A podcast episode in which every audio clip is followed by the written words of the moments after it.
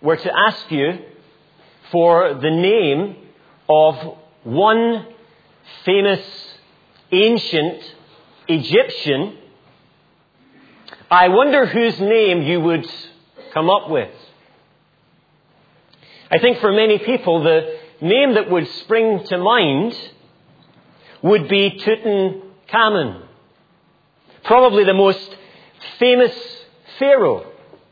Even though before 1922, he was virtually unknown. In that year, the archaeologist Michael Carter uncovered his tomb. And not just a tomb, but within the tomb, many treasures. And not just treasures, but within the tomb, an inner sanctuary, and within the inner sanctuary, a sarcophagus. And within the sarcophagus, the greatest find of all, the remains of the young king. And still today, you can visit his tomb in ancient Egypt. You can see how it was, and you can view the remains in museums around the world. There was another ancient ruler in Egypt, however, whose name may also have come to your mind. A man not born an Egyptian, but who rose in Egypt to become prominent, indeed the prime minister of the people. And such was his influence that he was buried in Egypt with the full patronage of the time. The strange thing is that if today you were somehow able to discover his tomb, if you were able to excavate the tomb of Joseph, you would not find his bones. Seems a strange assertion. But as we continue our series, Living by Faith Tonight, we discover that before the death of Joseph, he gave certain instructions concerning his remains. By faith, we read, Joseph, when his end was near, spoke concerning the exodus of the Israelites and gave instructions concerning his bones. The result that centuries later, when leaving Egypt, Israel excavated his remains and took them to the promised land. And as we shall see, this apparently strange series of events was in fact a great act of faith on behalf of Joseph. Because as we will see, his faith was not foolish, it was ultimately fulfilled. Hence the sermon title this evening, Faith and Fulfillment. So turn with me this evening to Hebrews chapter 11 and verse 22. We selected this as part of our series before the baptism. You might be wondering how it fits in. Well, you'll see the connections as we go along. Hebrews 11, verse 22. It may also help to have your finger in Genesis chapter 50, where the original story is found. Genesis 50, 22 for cross reference, but our main text, Hebrews 11, 22. And I'd like us to consider this verse this evening under three headings. And first of all, we need to set it within its broad context. We need to ask, when did this faith occur? And the answer is, at the time of the death of Joseph. Verse 22 begins by faith, Joseph when his end was near. Literally, at the time of his completion. Another translation paraphrases, when he was about to die. That's the sense of it. And so the occasion, the place, the time for Joseph's faith to be exercised was at the very end of his days on the very last day and in the very final hour. And therefore, you might think it a rather strange selection. when you consider that in Hebrews chapter 11, this great patriarch Joseph gets but one mention, and the only thing that the author says is this that he should bypass all the achievements of Joseph, the life of faith that he had lived. Fast forwarding just to the moments of his death. It's rather like speaking of Winston Churchill and omitting his prime ministership and everything else he did and saying he died. I mean, couldn't the author have said, for instance, that by faith, Joseph was sold into slavery by betraying brothers, and yet he did not give up on God? Couldn't the author have said, with his knowledge of Genesis, that by faith, once in Egypt, Joseph resisted temptation, he refused to sleep with his master's wife, he feared God even to the point of imprisonment? Couldn't he have said that by faith, when Joseph rose to prominence in Egypt, he provided food for those dying from famine?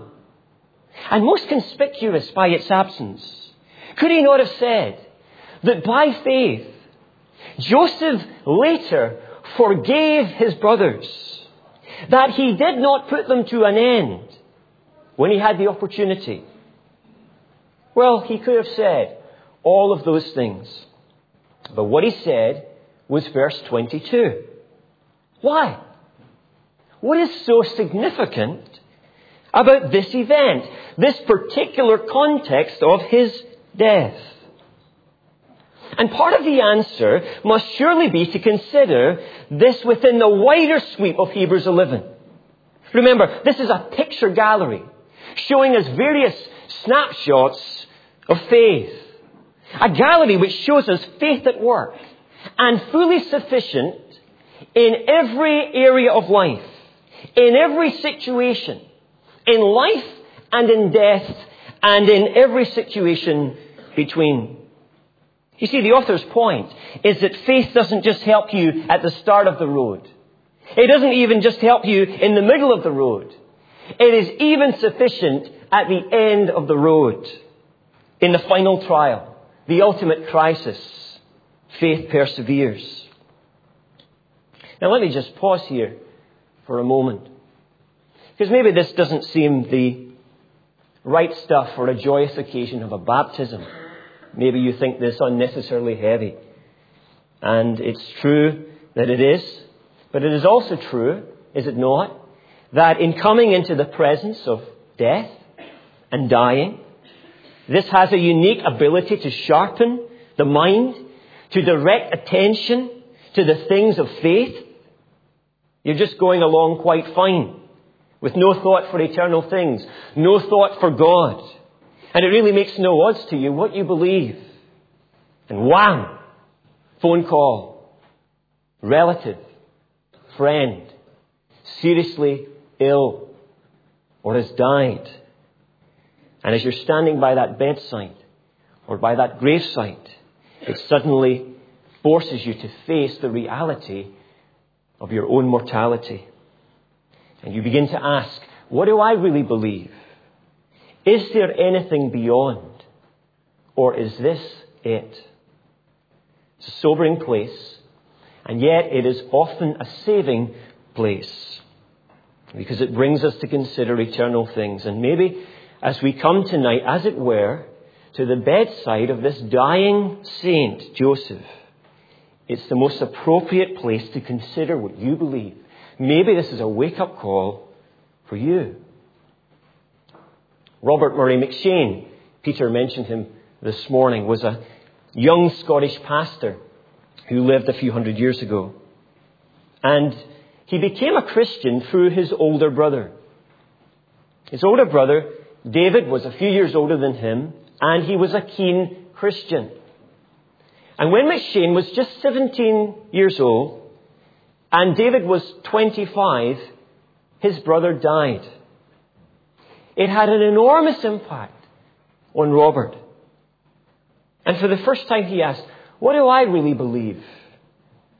By the end of that year, a year of soul searching, he was a Christian. And some years later, On the anniversary of his brother's death, he wrote in his journal something about it every year. He said, This day, 11 years ago, I lost a much loved brother and began to seek a brother who cannot die.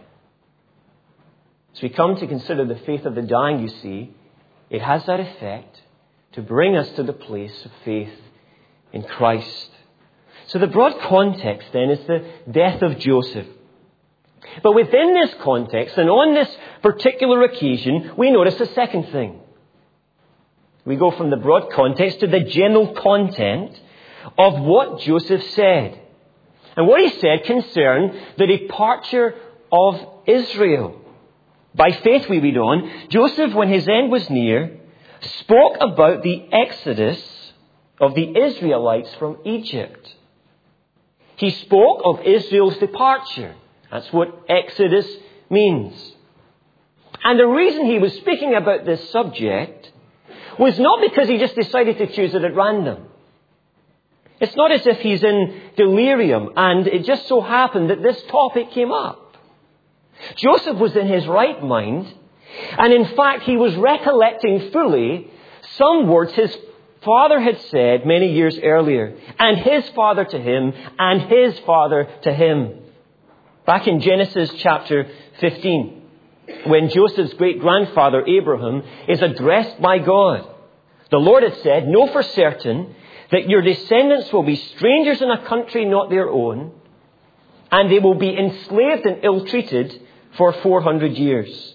But I will punish the nation they serve as slaves, and afterwards they will come out.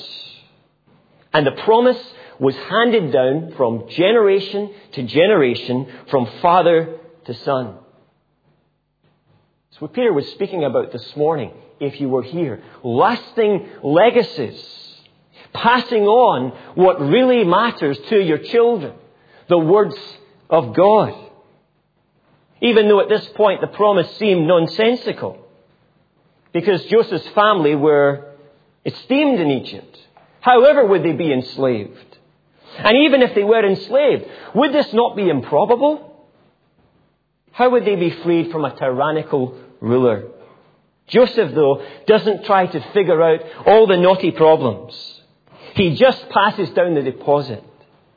He says, I don't understand everything that's going to happen, but it's going to happen. Believe me, the Lord has said. And you know, on this Father's Day, for the dads particularly, that's our job. On this day when we put our feet up for one day in the year, it's a reminder of our responsibilities the rest of the time. And is it not, first and foremost, to speak the things about God and His promises to our children? Wonderful to tell them about all the other things, increase their general knowledge. My dad was always impressing me by how clever he was with general knowledge. He still does.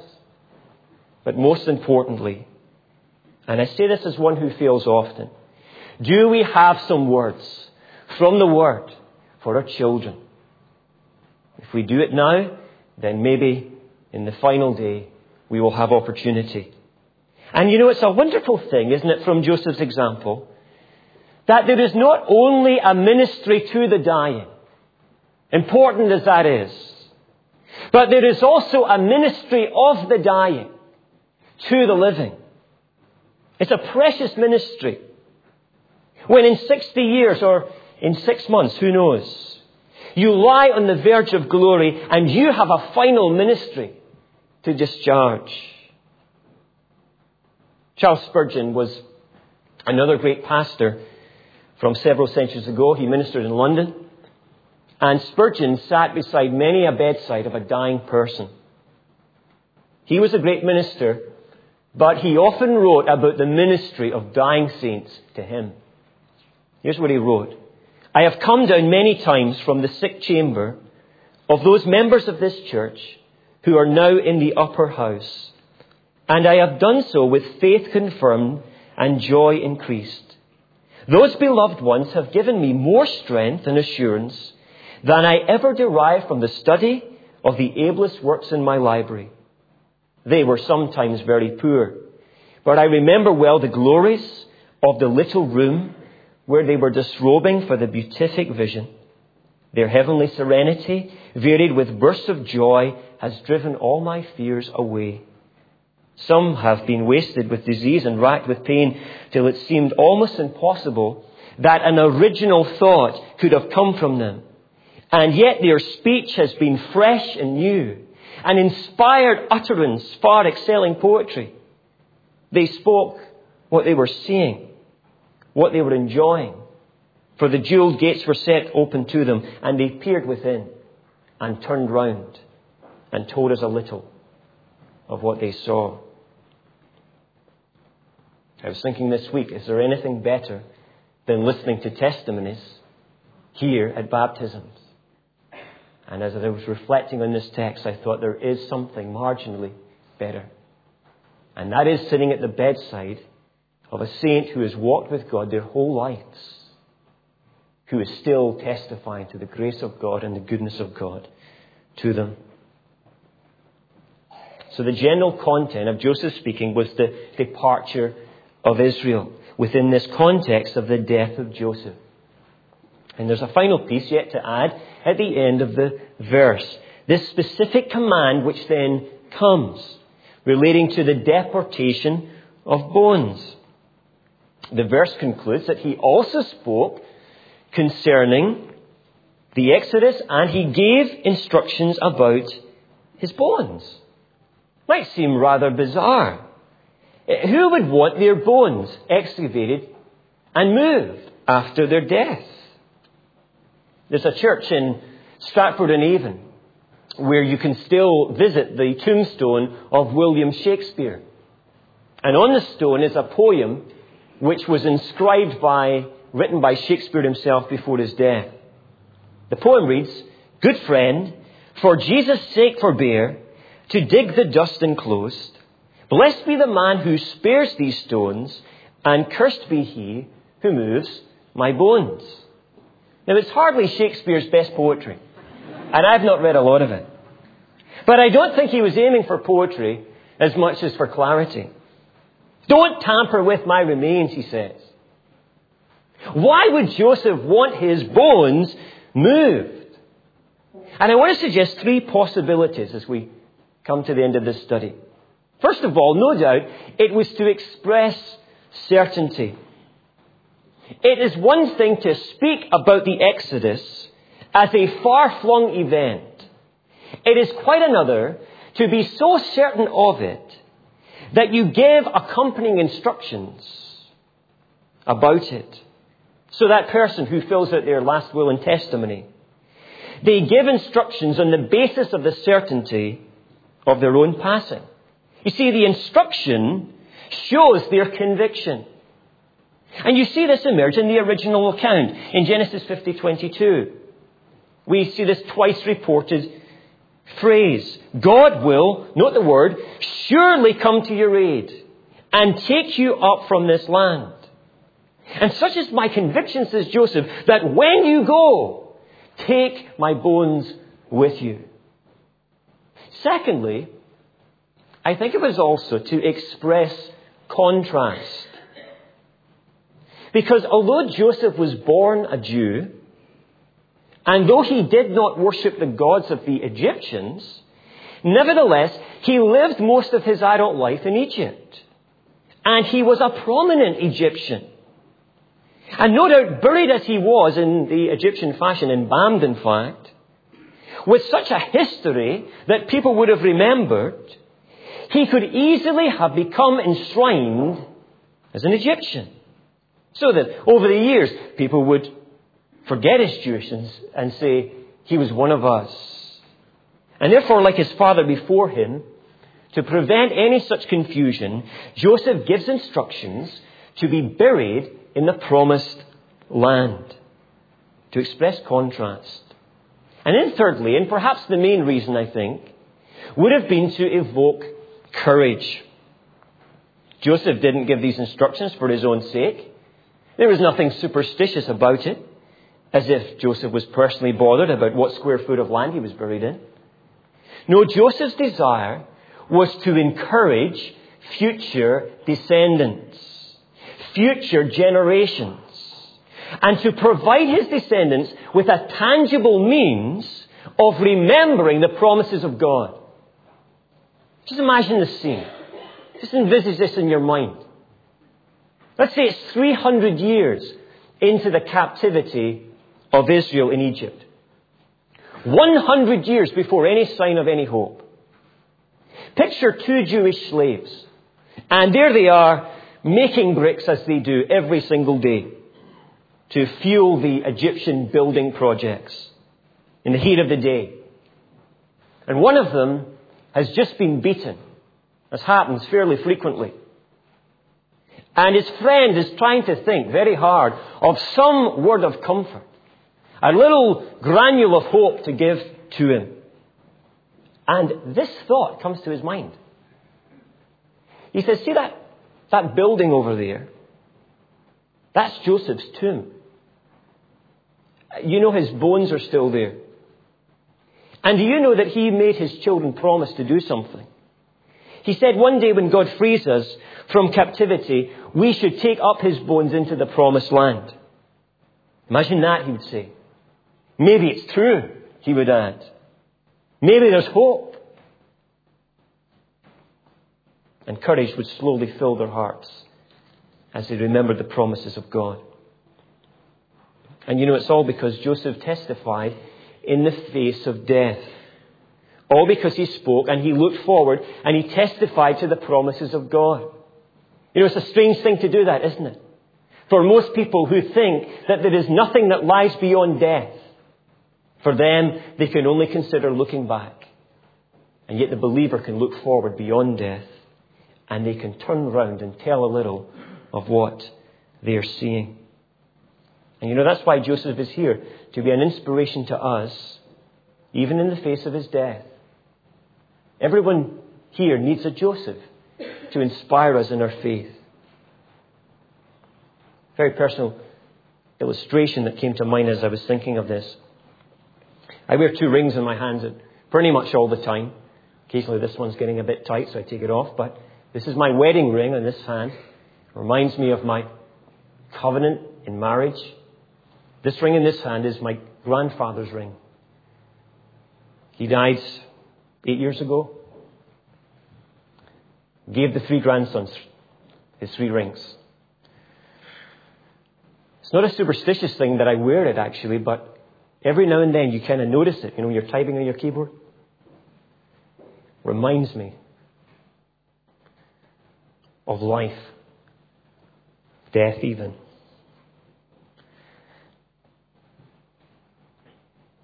And you know, we need heroes like that, Joseph's. And it wasn't wishful thinking on Joseph's part. You know, his faith was fulfilled. As you turn from Genesis just over the page into Exodus, you see it all come to fruition. It wasn't wishful thinking. God kept his promise to the nation. Israel were enslaved. Joseph and all his brothers and all that generation died. But the Israelites were fruitful and increased in number. And then a new king who did not know Joseph came to power in Egypt and they put slave masters over them to oppress them with forced labor.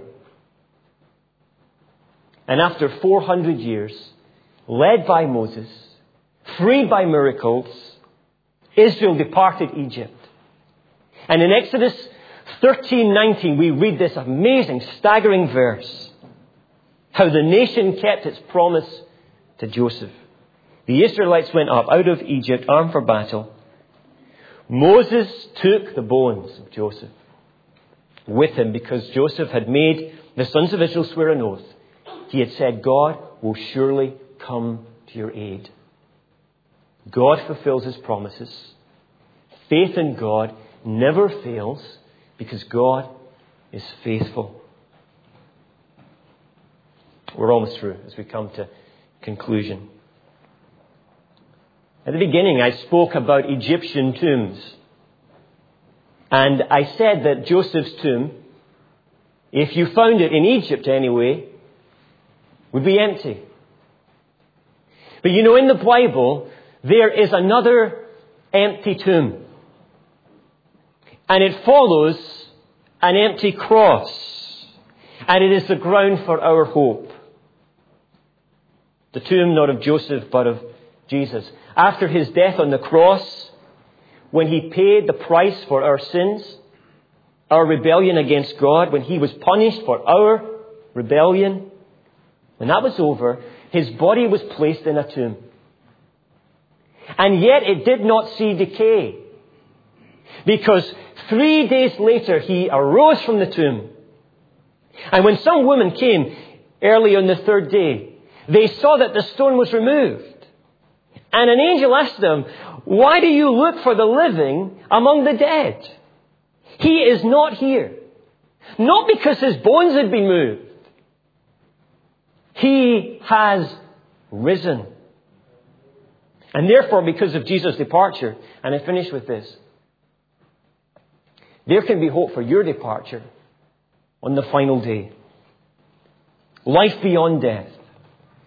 When your body that goes down into the waters of death is raised and transformed to breathe the fresh air of heaven through Christ and only through Him.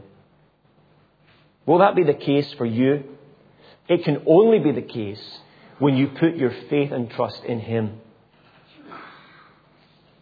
Our last hymn says what I pray might be the cry of all our hearts tonight. Even on the deathbed, in Christ alone, my hope is found. It says, as he stands in victory, sin's curse has lost its grip on me. It says, no power of hell, no scheme of man can ever pluck me from his hand.